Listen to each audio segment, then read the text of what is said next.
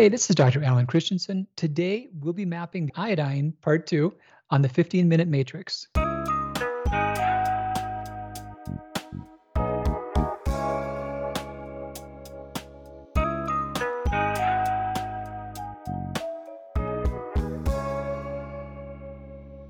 Welcome to the fifteen minute Matrix Special Nutrition Therapy Series, where we're going to dive into the approaches, practices, dietary theories, and healing foods that have been used in the most successful practices across the globe and throughout history. I'm Andrea Nakayama, functional medicine nutritionist and your host. The fifteen minute Matrix is the podcast that brings you bite-sized insights and lessons, which highlight the most important tool in functional medicine and functional nutrition, and that's the functional matrix. The functional nutrition matrix reminds us of three very important factors in our clinical care. Everything is connected, we are all unique, and all things matter. Be sure to head over to this episode's show notes at fifteen minute matrix dot com if you'd like to see today's topic mapped on a downloadable matrix to remind you of these critical aspects of care.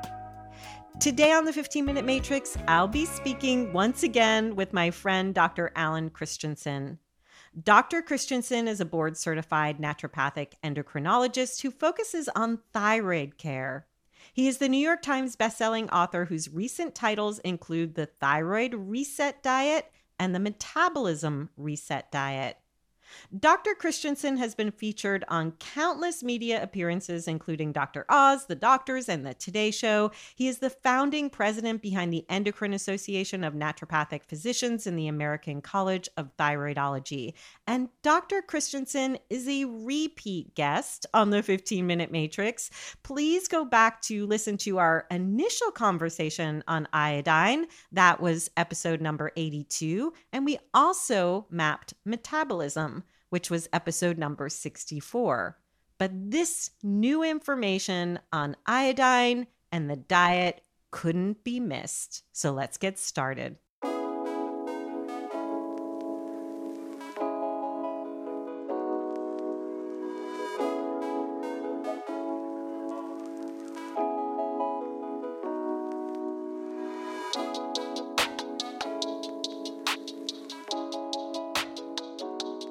Doctor Christensen, welcome back to the fifteen minute Matrix. I'm so excited to have you here. Hey, Andrea, glad to be with you here. Thanks for having me. We are talking about this new work that you have that really speaks to us about reversing thyroid disease, and iodine is a big player here. Is that correct? That's that's exactly correct, yes. So tell us a little bit more about these findings between iodine and thyroid health. Well, we've known forever that too little iodine is bad for the thyroid, and, and way too much can be toxic for the body in general and also bad for the thyroid. In the last few years, there's been a lot of new research coming out showing that really those prone to thyroid disease, the core issue is that they have a narrower range of tolerance to iodine, that they can more easily have it become excessive than it could for someone else. And then also that thyroid disease can reverse when they get a chance to eliminate the extra iodine from their thyroid. That's so fascinating. So what you're saying, and I know we mapped iodine previously on the podcast, and we'll link to that episode in the show notes, but what you're saying is that there could be an individualized response to iodine? Mm-hmm. So the World Health Organization has shown just strong trends between the intake of iodine in nations and their overall rate of thyroid disease. And some people are prone to thyroid disease, some are not, but that's the main reason why they're different is just that. And on the low end, it doesn't seem there's a lot of variation. There's not really people that require ten or twenty times or even fifty percent more iodine for nutritional requirements. But on the upper end, that's where the variation really shows out. There's those that can tolerate occasional bolus doses or chronic doses that are somewhat higher, but many cannot. And is this related to exposure? I know you often talk about how the nutrient works differently than we might think of other nutrients. Is it genetic? Is it ancestral? Why is it that people can't tolerate it? Well, the thought is that, yeah, there's likely some ancestral difference, and this gets a little theoretical, but the idea is that we think that some human variants evolved in areas that were more coastal in that a lot of their foods were straight from the ocean. A lot mm. of the soils are more iodine rich. And they had they, they really didn't have iodine deficiency as a common state they had to adapt to, but they did occasionally have bolus doses of iodine that were much more than they needed in the short term. So they had some level of iodine resistance. And there was other variants that were more inland to where they they were often operating on a smaller iodine budget, so to speak. So they had to be really good at doing well with tiny amounts of iodine and really keeping every speck and concentrating and holding on to it.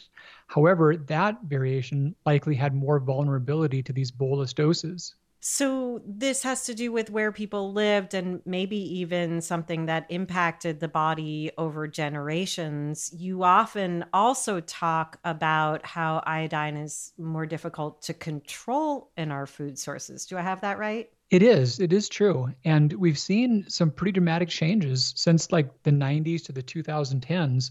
A lot of the common food sources of iodine, their content has gone up by two to three fold. When we're talking about this, Doctor C, we're looking at the amount of iodine that we get in the body and who does well with more or less, but where is it concentrated in the body? It is a little bit different than other nutrients and how we physiologically utilize it. Isn't that correct? It is. So we're getting it from our, our diet. We also breathe it in from the air, believe it or not. Mm. And we also get some topically. So cosmetics, a lot of them have it. We can talk more about that.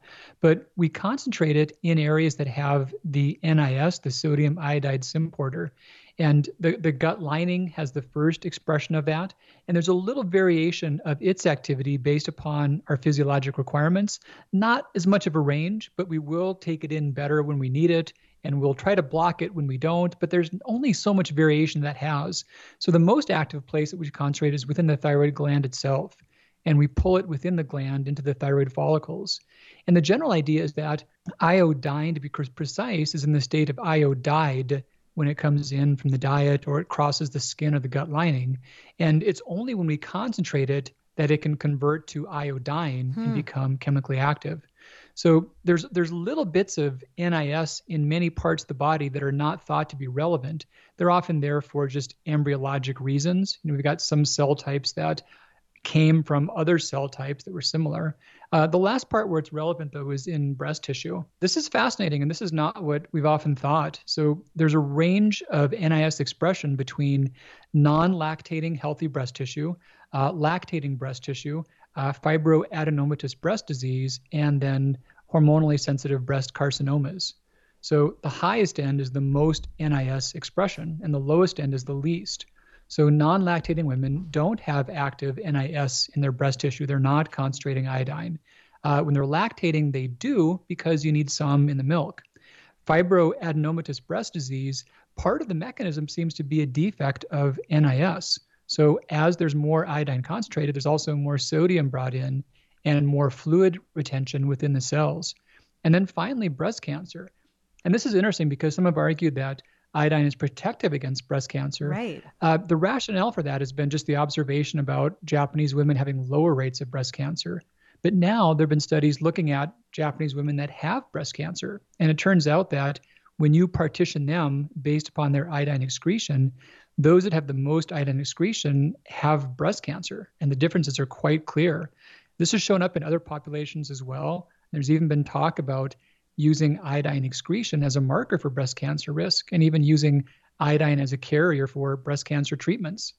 Doctor C, in your new book, you actually outline the difference in time from the number of countries or nations where there was iodine deficiency and the number of nations yeah. where there's iodine over sufficiency. Can you talk a little bit more into those findings and what that tells us?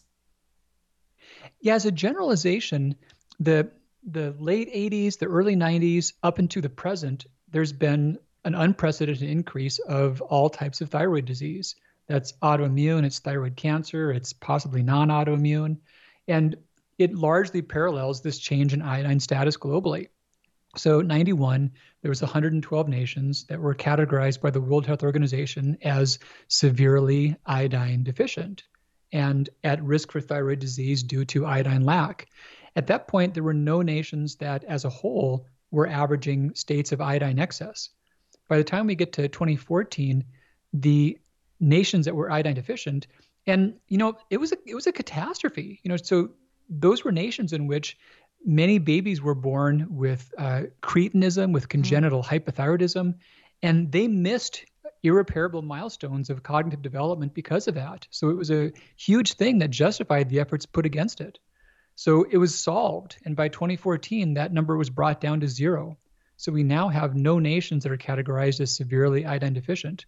However, we now have fifty-two nations categorized as at risk for thyroid disease due to iodine excess. Iodine in the thyroid. I know that you have a real passion for working with those of us who have thyroid diseases of all sorts. How does iodine interact with the thyroid or slow its function in ways that we should be considering for our clients and patients as we move forward?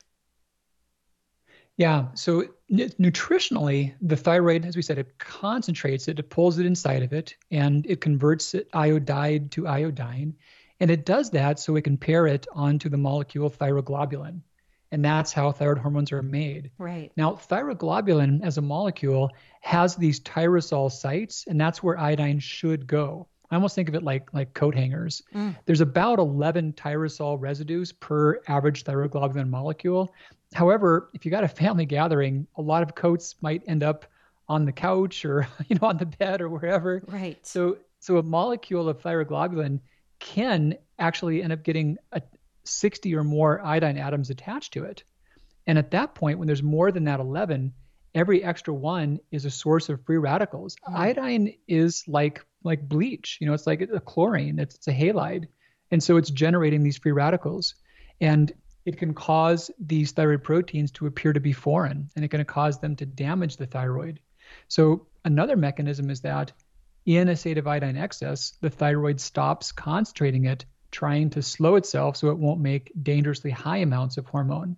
So, so two things happen. Extra iodine slows the thyroid directly, and that can cause initial or chronic hypothyroidism. But then over longer periods of time, that extra iodine within the follicles can make the thyroid proteins appear foreign or antigenic. And that appears to be the main mechanism behind thyroid autoimmunity. And we all want to help our clients and patients reverse their thyroid disease. We know that thyroid dysfunction can lead to a number of signs and symptoms that can be debilitating for our patients. How do we use this information about iodine to help reverse thyroid disease? Well, that's the that's the really exciting part. You know, short of that, it would be true but useless to say, here's why it went wrong, but the horse is out of the barn. Right. So we now know the thyroid is way more resilient than we thought. There, there have been a couple of large interventional trials in which they've taken people that have had thyroid disease for some time. The average has been about four years per the study. And they've had pretty marked hypothyroidism, you know, T S H scores per study averaging in the ten to twenty range. And the sole intervention they've done has been to put people on a specifically a low iodine regime. And over the course of eight to twelve weeks per the study, uh, around seventy percent of people regain normal thyroid function. Hmm. You know, they're they're not given medication. They they have completely normal thyroid function again on their own. And they've had control groups where similar cohorts were tracked, but not put on a special diet, and they didn't have these same changes occur. And this leads us to some of those invisible sources of iodine that you hinted out earlier, talking a little bit about the cosmetics. What are some of these other invisible sources that might be leading us to that iodine overwhelm? Yeah, so we can get that from supplements quite commonly. Uh, there are some medications that offer a lot in the diet. The biggest sources will be processed grain products, commercial breads, doughs, mm. biscuits, rolls, dairy products, uh, seafood, sea vegetables, egg yolks, and salt. And then we've got the topical things to think about, yeah, skin skin products. When you say supplements, do you mean supplements where if we actually look at the label, we can see iodine, or is there some extra hidden measure there? Well, so funny thing. So thyroid support supplements, this is a brief aside related to your question. Uh, They some of them are labeled to have thyroid glandular substances, and many of those have active thyroid hormone. They've shown that thyroid support products that don't list thyroid glandulars, eighty percent still have hidden thyroid hormone, which does contain iodine. So if there are any thyroid support products that don't already list iodine, they may still have that because they probably have active thyroid hormone. So there's that. But then the other big issue is that, yes, the labeled content, not only is that there, but there's probably a lot more than that present. One big study took one hundred twenty products and analyzed a, a sample of them. And this was multivitamins, some prescription, some over-the-counter. And not one product was within five percent of its labeled iodine content when analyzed. Many had two to three times their content. So yes, they can. There can be a lot more than you would think in supplements. And salt, I'd like to do an entire podcast on salt, maybe more than one, but is there actually something we should be considering with salt so that we're getting a lower iodine content, but we can get some of the benefits, both taste-wise and physiologically, from our salt? I've thought about that a lot. So the physiologic benefits, you know, we need some sodium chloride, and then people talk about salt as being a source of other minerals, and it is. So when you look at the assays of sea salt, it's got pretty much all the minerals on planet Earth. Uh, magnesium is about three percent. That can translate into about fifty milligrams per day, which is relevant. Then one of the next most common is going to be calcium in sea salt. And a full day source of salt might yield half a milligram of calcium. Mm-hmm. So no longer physiologically relevant. And it's it's downhill from there. When we talk about potassium, it's a tiny fraction of a milligram. And yeah, so there's really nothing that's there besides some magnesium, which is not nothing. But there are some sea salts that are low in iodine, which is good. As far as taste purposes go, I've spent a lot of time geeking out about salt too. And pretty much all the chefs argue that salt with iodine don't taste as good. Hmm. That they have some bitter taste element to them. So chefs use kosher salts, and there's, there's, I'm not tied to any of these companies, but there's a brand called Diamond Kosher Salt, which has no, no other additives.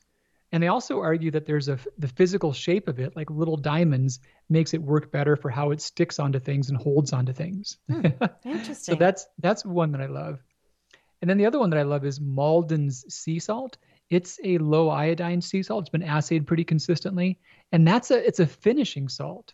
So it's these, these little flecks, almost like, hmm. almost like scales. Like hmm. imagine like smaller, like fish scales, but smaller and even thinner. And so you make a dish, and you've already put your, your kosher salt in as you're cooking, and you sprinkle some of this on before you serve it. And it's, there's really not that much, there's not that much there. There's not that much sodium, but it's, it's so thin that you, you crunch it and you get this, these dramatic little taste pops of it. And it, it's so good. I'm going to have to try this. I have it written down. And Doctor C, I know there's so much I want to talk to you about, and I definitely want to lead people to the show notes, make sure they get your new book, but let's get into quickly some of the tactics.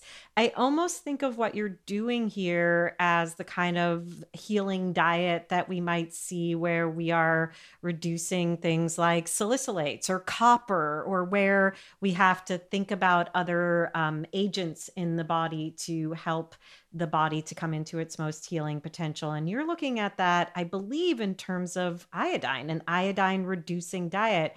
Did I capture that right? Mm-hmm. You did. Yeah, that's quite accurate. So th- there's a chronic load of iodine within the thyroid, and it can't get rid of that quickly. It only eliminates iodine by making thyroid hormone. So if it's doing that slowly, or if someone's on medication, there's just not much coming out. And people can be in a state when, if they're above two hundred micrograms per day, they can be in a state at where the amount coming in is more than what their thyroid can eliminate. I know in the last podcast, we talked about iodine testing. Do you have any new thoughts as everybody's listening here and thinking, oh my gosh, how do I know if my patient has too much iodine and wants that clear measure? What is your technique for taking a look at those realities within any one body? Yeah, that has evolved a little bit. Uh, the short version is, as I said before, there's almost no tests that are helpful. Uh, the studies that I mentioned in which the diet reversed thyroid disease, some of the studies, they did measure patients' iodine beforehand. And what they saw was that it was not predictive of who would or who would not respond. So yeah, it seems like a logical question to say, let me see if I'm getting too much. If I am, I'll do this diet. But from the studies, that didn't really predict who it would help and who it would not help. What they did see, though, is that of those who did not respond, there was a certain number that still had very high levels of iodine in their urine. And in those cases, the thought was, you got to play to win, and they weren't playing. Mm. There was some sources they weren't eliminating. Right. To be really precise, what we now know is that the variabilities of iodine in tests can be reduced by calibrating iodine against creatinine. So there's a test called a urinary iodine to creatinine ratio. Now, it's not adequate to gauge a person's iodine nutritional status, but it is adequate to partition an individual on a spectrum to say whether they're at positive iodine balance, meaning their net iodine levels are increasing, negative iodine balance, meaning that they're at an effective iodine detox, or neutral balance, meaning they're just breaking even. So urinary iodine to creatinine ratios that are below one hundred correspond with being at an effective iodine detox. Is there anything else, Doctor C, in thinking about the fact that you have the ears of many clinicians who are looking to help their clients and patients that you want us to know about iodine that you found with this new research? A couple of quick points. Yeah, I guess the biggest thing is just that recovery is possible. If your clients are on thyroid medications, please have them test within a month after starting because they may not need the same dosages. And then also, I guess, I've seen many people do different diets and say that their thyroid got better. And I think this might be a common thread. Hmm. You know, I, I did a I did a uh, menu based upon most popular menu items for an autoimmune paleo diet. I did a full day's menu. And then I took my databases I generated and took the food quantities and found that the typical A I P diet would yield about sixty to seventy micrograms of iodine per day, which is on target for this. Also, vegan diets can yield similar amounts. Uh, standard American diets can range from three, three hundred to seven hundred per day based upon the range of their sources. So a lot of different diets that could seem contradictory, a common thread is they may be regulating iodine. I always love when that happens because it really demystifies this one size fits all or what it is that we're looking for in some theory and brings it down to these common threads that reveal so much more about the juiciness of the diet that we're looking for. Doctor C, thank you again and again for the research you continue to do and the work you do to illuminate the ways in which we can personally and professionally help to reverse thyroid disease. Oh, you're so welcome, and good to have a chance to hang out with you, Andrea.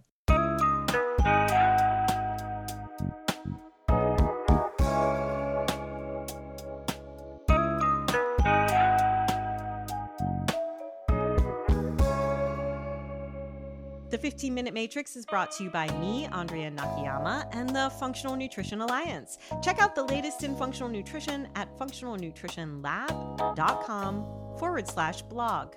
The fifteen-Minute Matrix is produced, mixed, and edited by Rowan Bradley with production support from Natalie Merrill and the team at the Functional Nutrition Alliance.